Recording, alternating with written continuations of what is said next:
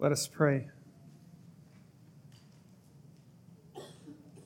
Heavenly Father, I ask this morning that we would actually hear your love towards us, that our hearts would be transformed. Lord, I ask that you give us greater faith. Amen. For those of you who don't know, I used to be a teacher. And when I was a teacher, I taught philosophy to high school seniors. It's one of the things I taught.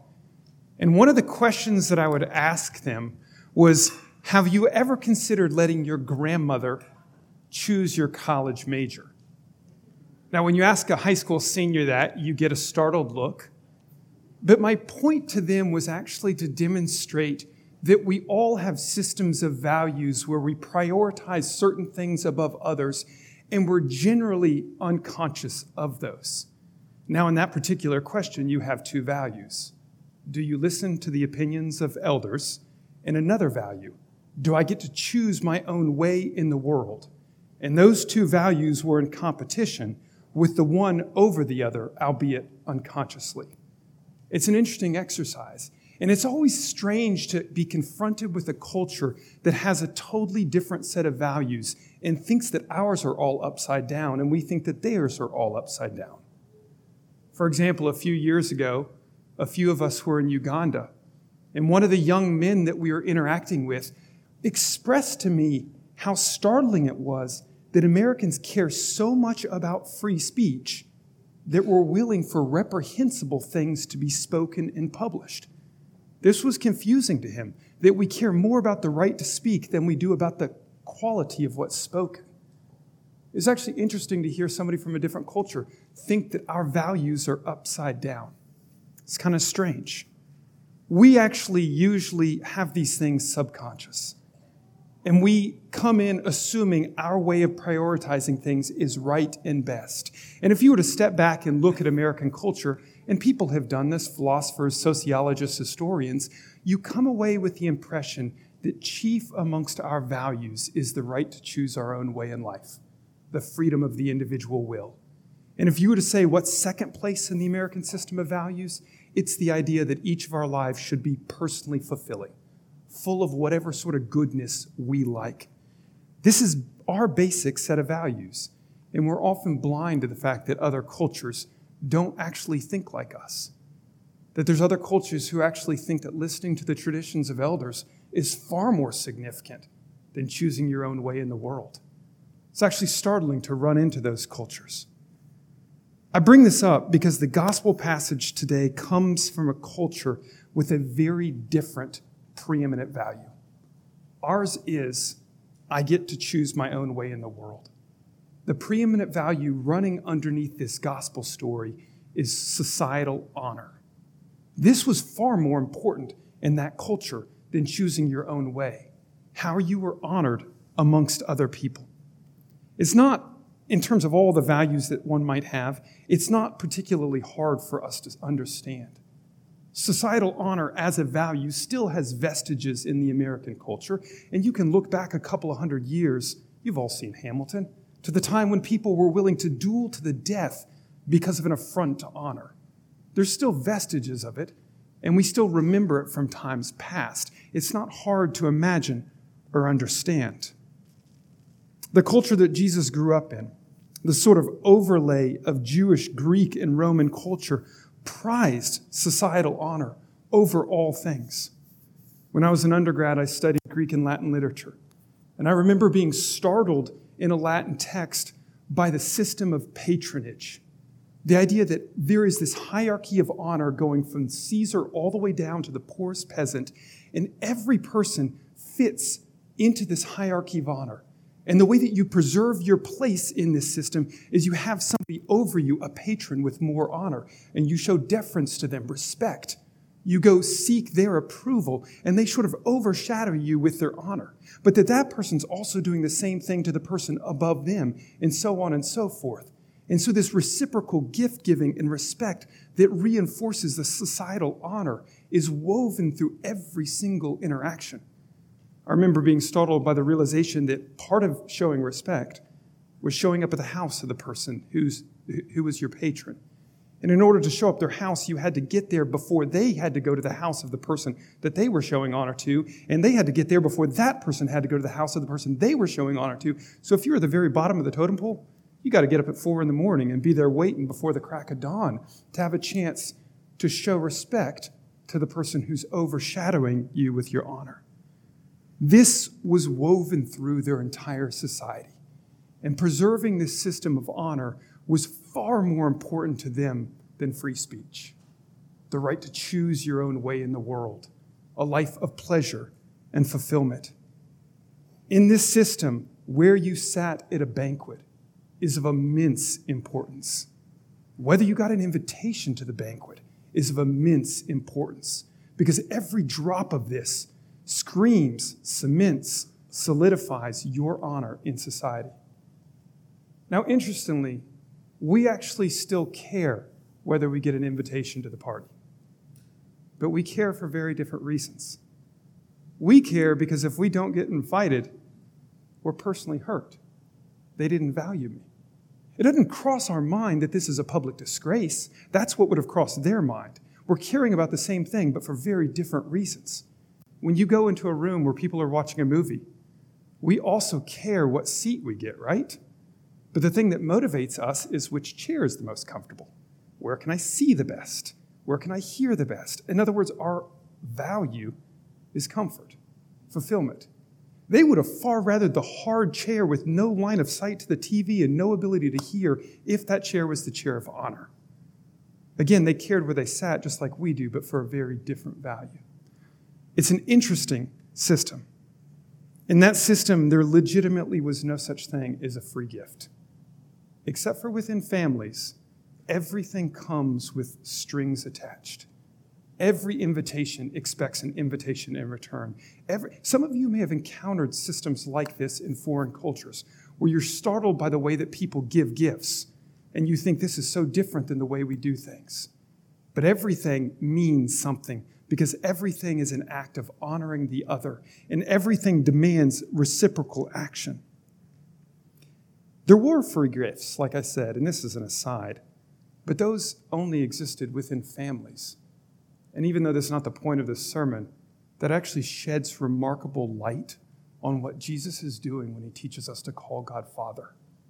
When he says, My brothers and sisters are the ones who do the will of God, he's saying you are all family, which means suddenly we can give free forgiveness to one another, free gifts to one another, no strings attached. Because strings were attached to every other act of forgiveness every other gift. Every interaction was a part of this intricate dance where social positions were acquired and cemented.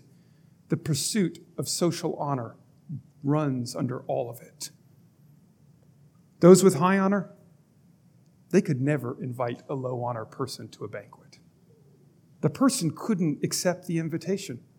Even if theoretically, as a high honor person, they receive some benefit by looking like a benefactor the presence of the low honor person denigrated the banquet and lowered the honor of the event.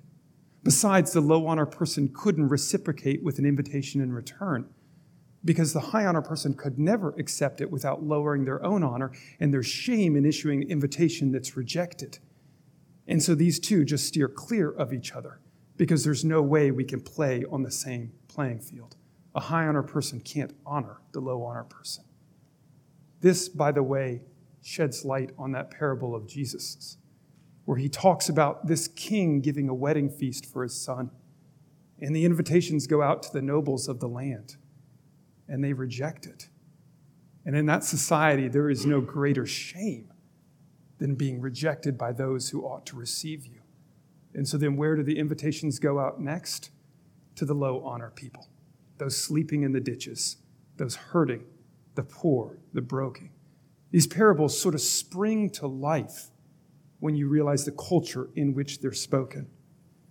It's easy for us who have a different set of values to scoff at a system that doesn't make sense to us. But that's actually not my point at all. Our primary values, honestly, aren't any closer to God's than theirs were. We tend to think they are, and this, by the way, is an aside. Don't hear me saying there's this relativization where some all values are equal before God. They're not. But the value of honor was not reprehensible before God, no more than the value of freedom. It's easy to scoff at their system because it's not our own, but that's not my point. My point is just to understand the setting that Jesus is speaking in. And so, with that introduction, listen again to what he says. Now, he told a parable to those who were invited when he noticed how they chose the places of honor, saying to them, When you're invited to someone at a wedding, to by someone to a wedding feast, do not sit down in the place of honor, lest someone more distinguished than you be invited by him. And he who invited you both will come and say to you, Give your place to this person, and then you will begin with shame to take the lowest place. But when you're invited, go and sit in the lowest place, so that when your host comes, he may say to you, Friend, move up higher. Then you will be honored in the presence of all who sit at table with you. For everyone who exalts himself will be humbled, and he who humbles himself will be exalted. He said also to the man who had invited him, When you give a dinner or banquet, do not invite your friends or your brothers or your relatives or rich neighbors, lest they also invite you in return and you be repaid. But when you give a feast, invite the poor, the crippled, the lame, the blind, and you will be blessed because they cannot repay you. For you will be repaid at the resurrection of the just. The guests at this dinner party must have been frustrated and confused.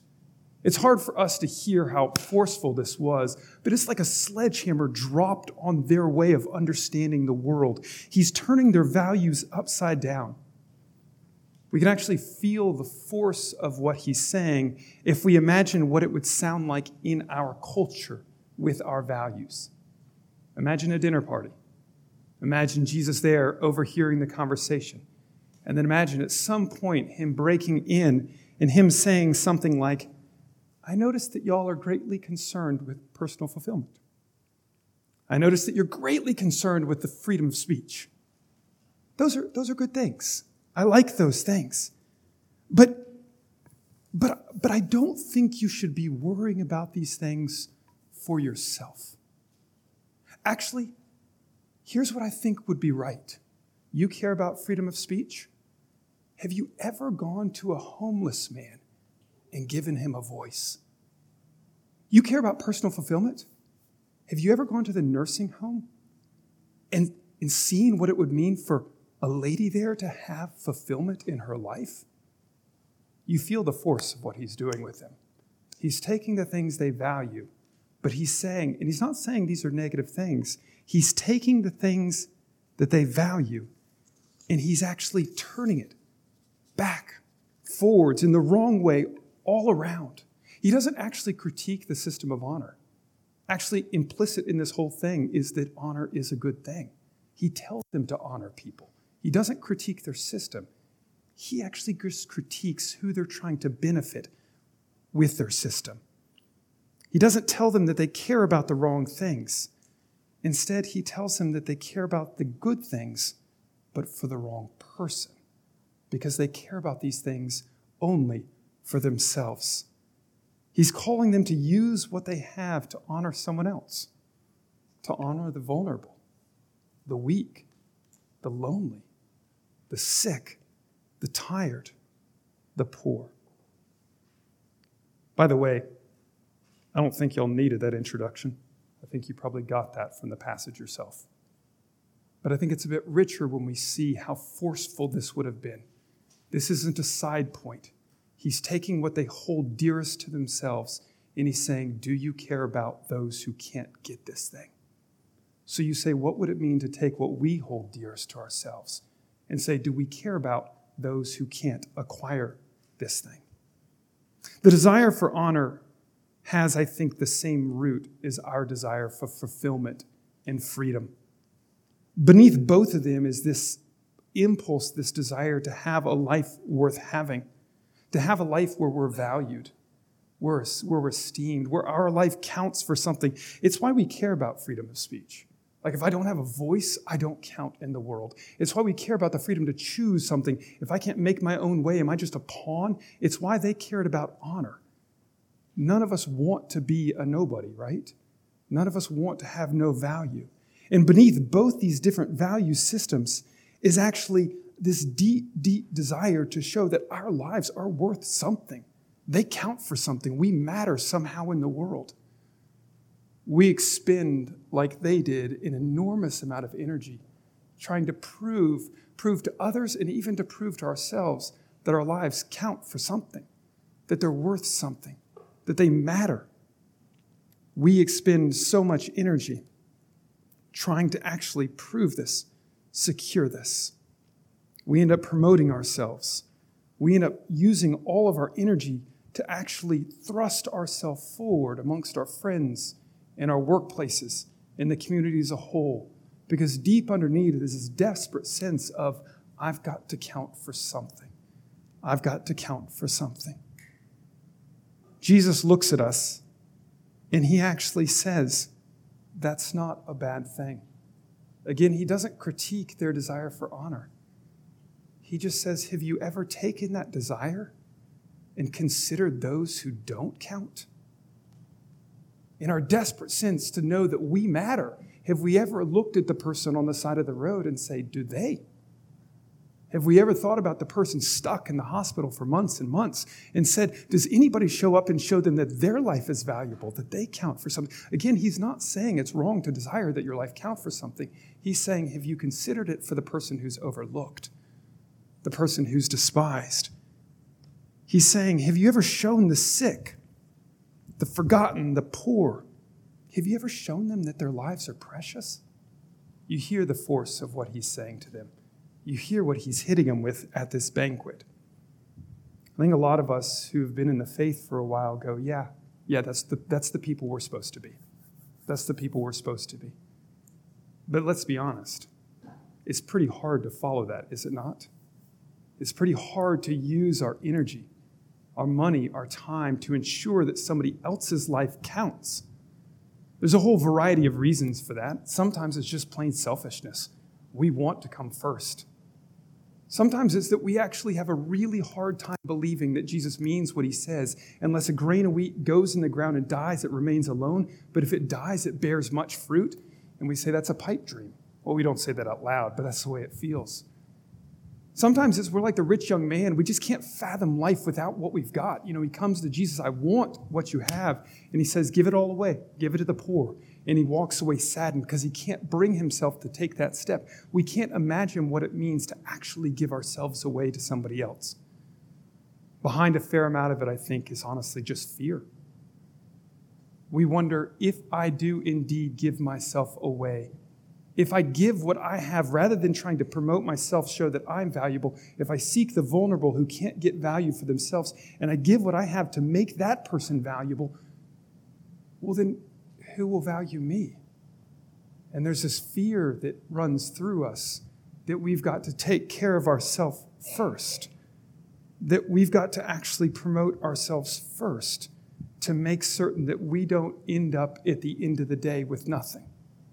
If I give myself away, what will be left for me? I think that fear runs through many of us. And so we keep trying to promote ourselves, to push ourselves forward to secure the voice, to secure the position, to secure the reputation. But all the while, Jesus is saying to us, it won't work. You can push yourself up the rungs of the ladder as hard as you want, but those who exalt themselves get humbled. It won't work. You can't squeeze blood from a rock. You can't bring life out of death. We don't have the strength to make our lives count. Yet, out of fear that no one will believe that they do, we keep trying over and over. We're driven by habit, we're driven by selfishness, we're driven by self preservation, we're driven by fear. But with all of our might, we keep trying to do the impossible to show that we matter, that we're valuable, that we count. We disregard those that we're supposed to be loving and we ignore the fact that we serve a God who perpetually gave his life away. And every time he did, life flourished for all. Gave himself away. I want to close with the parable that Jesus tells. Because Jesus speaks in verse 7 and 8 and 9 and 10 and 11 of a wedding feast. Throughout the Bible, a wedding feast always points forward. This is beautiful. Throughout the Bible, a wedding feast always points forward, and it points forward to the great wedding feast, the feast of the Lamb, the feast that is to come. And when we step back and remember this, we go, wait a minute, who's the host of this feast that Jesus is talking about? And of course, at the great wedding feast, the feast to come, God Himself is the host. I bring this up because in this parable, Jesus is subtly answering the question we all struggle with. If I don't honor myself, who will honor me? If I don't prove that I'm valuable, who will value me? If I don't show that my life matters, it won't matter to anybody.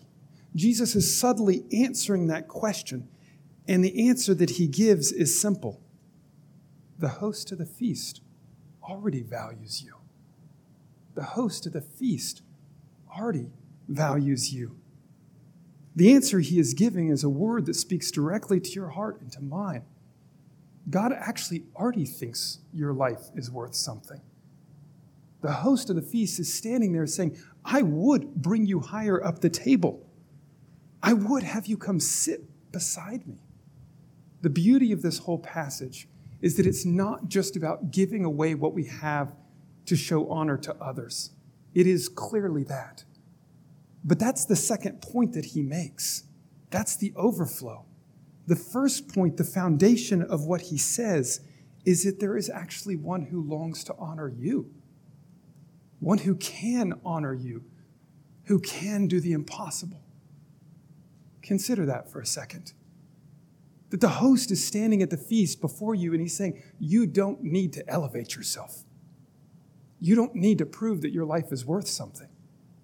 I would elevate you. I would bring you up the table to sit beside me. I would call you honorable and give you all that you cannot acquire for yourself. He's screaming it at us, saying, Stop trying to do the impossible. We discover as soon as we actually relinquish the desperate sense of, I've got to do it for myself, as soon as we simply come to the Lord in humility and faith, that there is one who thinks our life is far more valuable than we've ever thought. One who thinks that you matter more than you've ever dreamed. One who says, I would give you all the honor and glory. This is the promise that undergirds this teaching that you can give yourself away freely to others. I would do for you that which you cannot do for yourself.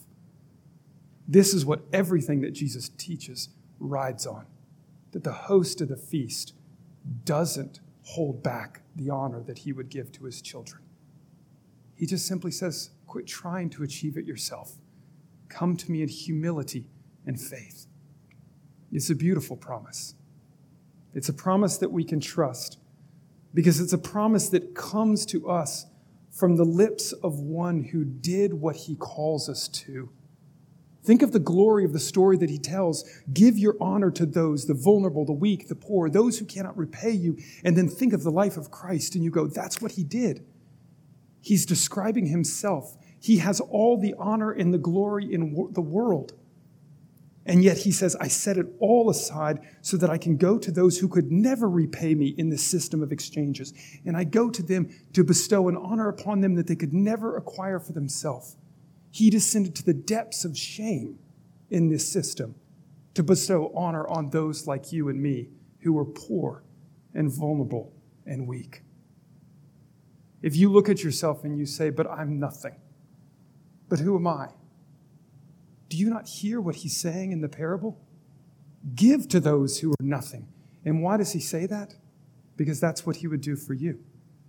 Give you all that you cannot acquire for yourself. My point is that in the cross, we see the Lord Jesus himself doing exactly what he calls us to do. And we realize that if he were willing, if he was willing to back up his words with this action, then his promise that the Father would honor us is a promise we can bank on. It's a promise we can trust. And so when you say, but I'm nothing, I've got to actually promote myself, I've got to do it for myself or nobody will care about me, hear the Lord saying, no, no. The Father already values you.